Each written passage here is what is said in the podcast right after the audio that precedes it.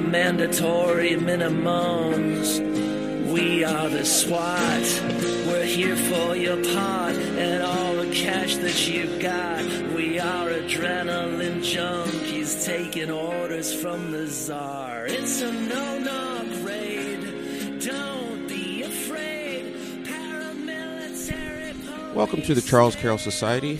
I am your host, the self-appointed bard of the American Readout. Today we're going to talk about land confiscation in South Africa and who is really responsible for the wretched condition that many people in South Africa find themselves in. Uh, first, I wanted to do some house uh, cleaning notes for the channel. If you're new to the channel, we cover politics, both local um, in the American Readout, which is in the mountain west of the United States, some of the best farmland left that you can purchase in the world. We focus on, we do national politics. We do cover international politics. Currently, primarily, I'm focusing on South Africa, and we do a little coverage of our own ranching and gardening efforts. So if you look through the channel, you'll see me doing some gardening and uh, running my tractor as I try to figure out and return to the land and actually put some of this into practice. Farming and ranching is not a simple thing. Uh, we fail a lot, but we learn and we keep going. One of the reasons that I cover South Africa for people who um, are kind of new to the channel is because I believe that South Africa could be what America will face eventually. Uh, so thus, um, it's somewhat to help the minority people there and even um, my Uh, fellow blacks understand, uh, or Africans understand where we, um, what will be successful and what will not be successful, but to learn as they make uh, mistakes. We'll point out the mistakes, but I see that most um, Africans in South Africa, I myself are thirty percent Bantu uh, African. That's a major part of my genetic genetic heritage, although I'm an American. Um, but um, some people seem, if you, even if you show them the door, they won't walk through it. Uh, please subscribe and give a thumbs up to the video, which allows more people to see this information. Also, please, please make sure you subscribe to our separate blog over at charles carroll society dot com. Eventually, the, the powers that be are going to kick us off their platform. Uh, when that happens, you can still get our content when you uh, over at our own independently run blog, charles carroll society dot com. Um, YouTube and Twitter, I cannot become simply YouTube and Twitter famous because YouTube and Twitter are already uh, suppressing my videos, suppressing this content. So the only place you can really keep up with me and, and get this content is on our separate independently owned blog and operated at Charles Carroll Society. Also in the future, I'm always going to put, I will do uh, post the show notes for the YouTube videos like this one at charles carroll society dot com. That will sh- show up a little bit later uh, because it takes me time to find all the reference links and put it. Some people actually had a very good point that I should be uh, providing more reference links because some of the, many of these videos are teaching videos. So I will do that. Um, if you value our content, uh, also please consider supporting us at Patreon link. Uh, even one dollar a day, uh, one dollar a month helps. Um, in this um, video, I'm going to go over the concept of private property. Seizing private property, um, li- specifically like the uh, communists of South Africa want to do, is wrong. But why is it wrong? Is it simply theft? Um, why is that? One of the core reasons that socialism always fails, always fails. Um, in uh, Malema, the leader of the Economic Freedom Foundation, tries to point to China as an example of a successful socialist state. But anyone who studies it more than five minutes realizes that, yes, it's an autocratic ruled state, but China was nothing until they actually implemented what they call market liberalization, essentially implementing capitalism. So China is a, calls himself communist. They do have an autocratic state where the small group of basically high, higher educated, higher I Q people make all the decisions in the in this in the uh, country, where the vast majority of Chinese still live in uh, uh, rural areas and are extremely poor, uh, not the urban centers, but they use capitalism to grow. The core wrong of socialism is that it does not accept anything above what the mob of the people, as they call it, want. if you hear Malema talk, he says, hey, we're we are following the South African uh, constitution. We're following the law. You can't f- follow the law to do something that's morally wrong. Socialism denies that there's something above the will of the people that is morally wrong. What would happen if America, the majority of whites who lived in America, voted slavery back in? Would that be morally right? Hey, they could actually follow the Constitution, repeal the constitutional amendment that outlawed slavery, and then then vote in and say, we want to reimplement slavery. And we would have every right in America to pick up arms and start killing people left and right. Why? Because slavery's morally wrong, even if the people changed the Constitution legally and voted it in. This is a concept of Western civilization. What happened if someplace else they said no one can get married? Marriage is now voted out. We don't like it. It's a, it's a we don't like it. Well, who cares? You would have every right to continue to get married as much as you want because there's something above the mob, the will of the people. Christians understand this, that there is morality and rights that are above the state to take or a group of people to take, even the majority to take.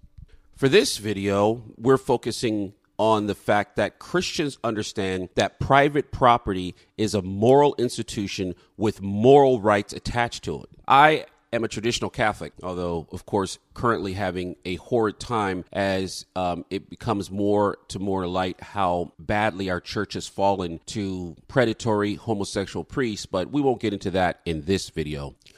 Um, I'm a what they call a traditional Catholic. Generally, almost anything after nineteen sixty-two we find highly suspicious um, because the church has been infiltrated. So we always look at what the Catholic Church has traditionally taught.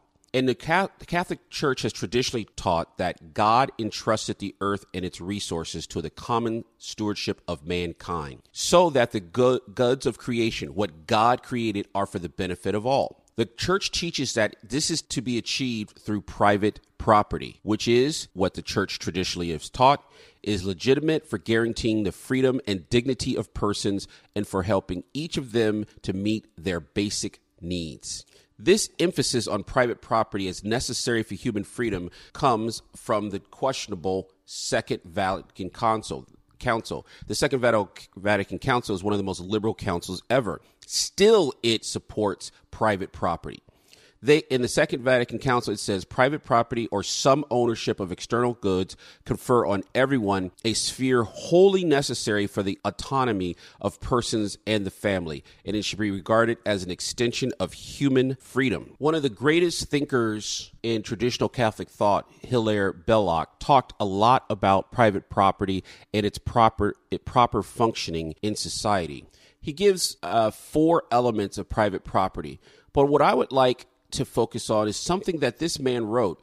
Uh, Hilaire Belloc um, lived his life between eighteen seventy and nineteen fifty-three. I mean, he foresaw many of this, and um, and it's amazing to see someone, you know, talk about seizing private property, you know, fifty, sixty, seventy years ago um, to to take a look at this, and it's his words are so poetic. It's it's, it's just a really beautiful. Um, he so he tries to describe why private property is important, and I want to give you. And he does this by doing an a answer, question and answer. And again, over on our blog, Charles Carroll Society, I'll have the show notes for this. He gives a. A question that I believe is very applicable to South Africa. He says, a portion of the community owns all the stores of clothing, housing, or and food. In the exercise of this right, many of the other communities suffer wretchedness. They have not normal subs- human subsistence. The, is the government bond, bound to respect the rights of private property to such a degree as to allow the wretchedness of the greater community to continue? Belloc says, no. The general needs of human existence here modify the strict, isolated definition of private property. Human subsistence must be found, and the wretchedness must be relieved. It is better that this be done by the owner of his own will. Such an action is for of a profit for him as well as his neighbor. But if he fails in this, the executive power of the community has the moral right to interfere. Many of the people who support seizing private property in um, in South Africa are probably very happy with this, but that's not the whole story. Belloc then asked another question, is in his question and answer way to explain the understanding and limits, the understanding of private property, why it should be protected and its limits. He says, some in the community suffer discomfort and annoyance, but not to the degree of wretchedness or misery. The people are disturbed, but not lowered in major human dignity, nor seriously interfered with in pr- doing their main human functions by the unequal distribution of goods, in this case, land in South Africa. Have I the right to compel a moral equal distribution under these circumstances, or, or has the executive of the state, um, or the prince, as he technically calls it, the moral right to interfere with the institution of private property for my relief? And Belloc says, no, I have not the right to do so. It would be theft. Nor has the government the right to do it for me. It would be an injustice. An injustice can be morally and legally fought against. It is, of course, a question of degree and circumstances, but the distinction between wretchedness and annoyance or discomfort is a very important one, for in it lies one great part of the modern quarrel. If property is not a moral institute with moral rights attached to it, as the socialists and communists claim, then even a small measure of discomfort due to unequal distribution has the right to relieve it at the expense of the better off. But if it is a moral institution, then only acutely necessary has necess- necessity has the imperative right to relief at the expense of existing property. So I believe that this is a very, very critical understanding of private property. And um, m- many people uh, send me things and talk about the concepts of, of what's happening over in South Africa. I don't make these videos willy-nilly, just, oh, well, you know, we're just going to make this video and and and and uh, and put up this information. It it took me probably about ten to fifteen hours of research to understand the Christian thinking of private property and why South Africa, if it goes through with the seizure of private land, is doomed to fail because it's conducting an injustice. Now, it has taken me a long time. The majority of the time in looking at this was understanding the concept of wretchedness. And to tell you the truth, the truth of the matter is that as I tried to study the conditions of the South African, many of the South African majority, remember, thirty percent of farms are owned by blacks. Ma- the majority of the land in South Africa is owned actually by the state already. I will say that again. thirty percent of farmlands are owned by blacks. And the majority of the land in South Africa is owned by the state. So one of the things that Christian thought on private property would say is, if you want to rectify the wretchedness of the people, you need to do so in the least intrusive manner.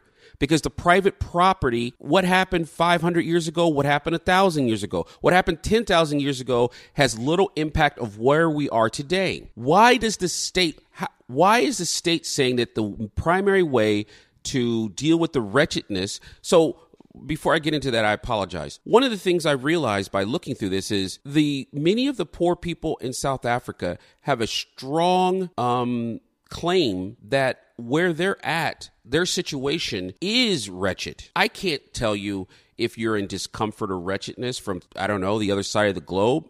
Many poor black South Africans, and I guess whites or, or, or others, would claim they are in not just simple discomfort, but they are in wretchedness. They live in these shanty townships, and they don't have a, a mechanism of how they're going to improve their condition. However, the question one can reasonably ask is, is this wretchedness caused by these white farmers owning seventy percent of the privately owned land? Remember, the state of the, the South African state owns the majority of the land in the country already.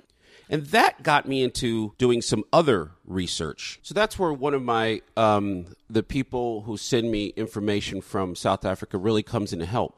I started doing some research on Zuma, the the past prime, the past prime minister of South Africa.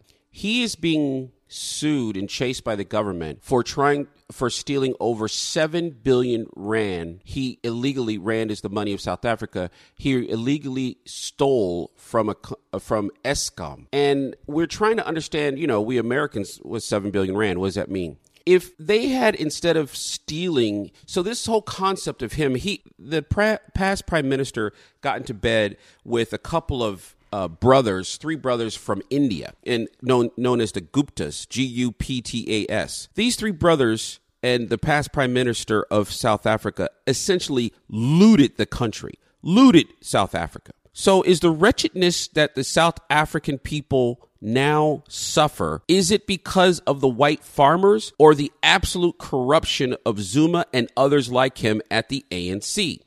This one ins- issue that we found was that Zuma stole seven billion rand from Eskom. To put seven billion rand into perspective, that would be enough to buy one thousand four hundred farms at five million rands each for black farmers. Currently, one thousand four hundred additional farms could be purchased willingly if the leadership of the A N C had not stolen the money from South Africa. Is the wretched condition of the poor blacks in South Africa currently in the year twenty eighteen the cause of the racially minority group of farmers who own a bit of land? Remember, the state owns the majority of the land, and the state has been looting the country. Who's responsible for the wretched condition? Doesn't it sound a lot like you, like the A N C, knowing that they their leadership has looted the country over the last twenty years, is trying to find a scapegoat, a focus, an easy focus for the majority to say those people are the reason for your wretched condition.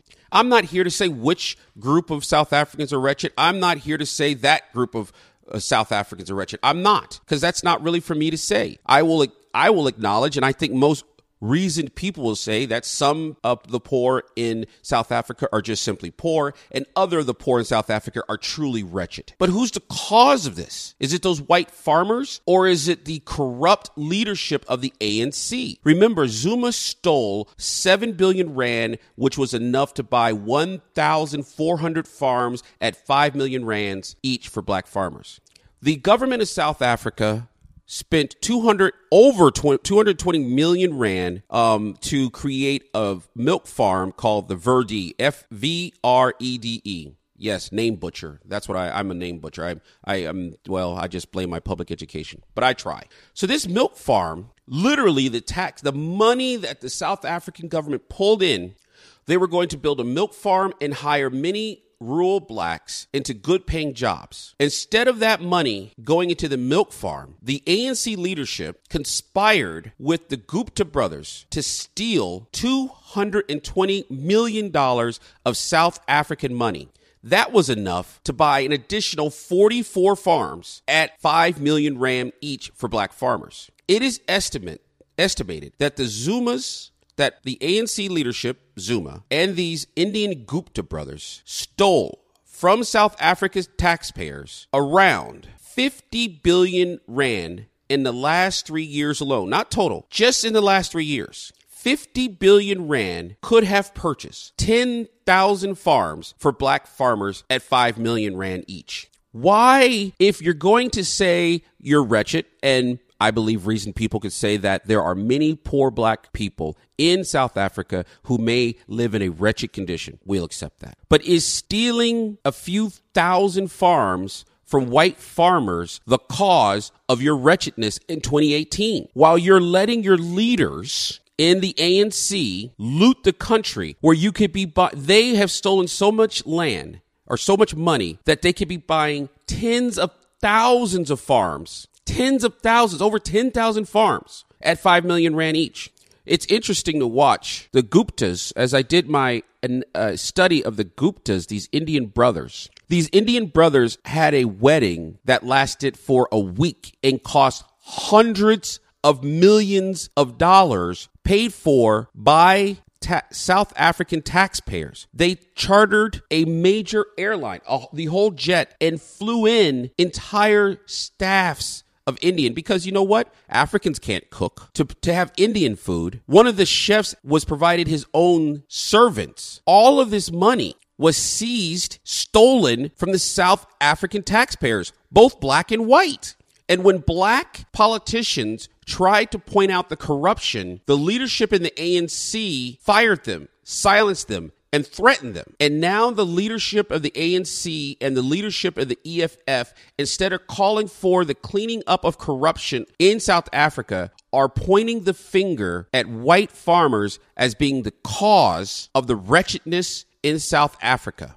Zuma and the A N C is estimated to have stolen fifty billion rand over the last three years alone, enough to buy ten thousand farms for black farmers at five million rand each. Why are the people of South Africa, why is it Malema of E F F, why aren't the protesters focusing on the corrupt leadership of the A N C with the same energy and vigor they focus on a minority group that owns some of the farmland? In relieving the wretchedness of the people, you have to look at the least intrusive way to do it, or you are committing an injustice, and an injustice can be morally fought against using all means at your disposal. I would encourage the people of South Africa, both black and white, to focus on the corruption that has cost you tens of thousands of farms, which could have been simply purchased.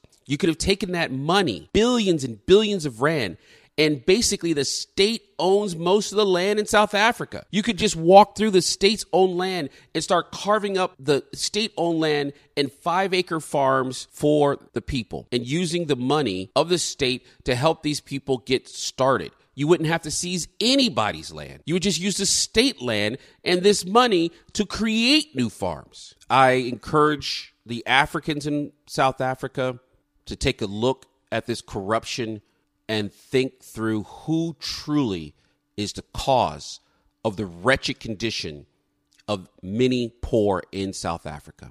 Viva Crystal Rey, Viva Crystal Rey, Viva Crystal Rey, e the Virgin of Guadalupe.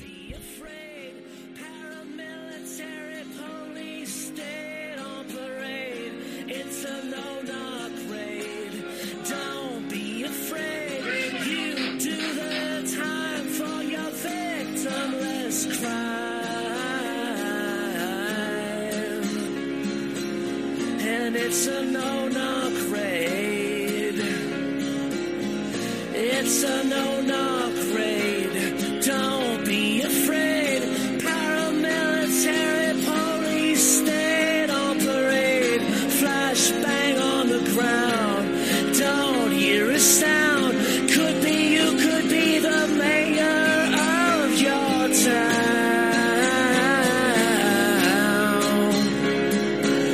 And it's a no-knock raid. It's a no-knock raid.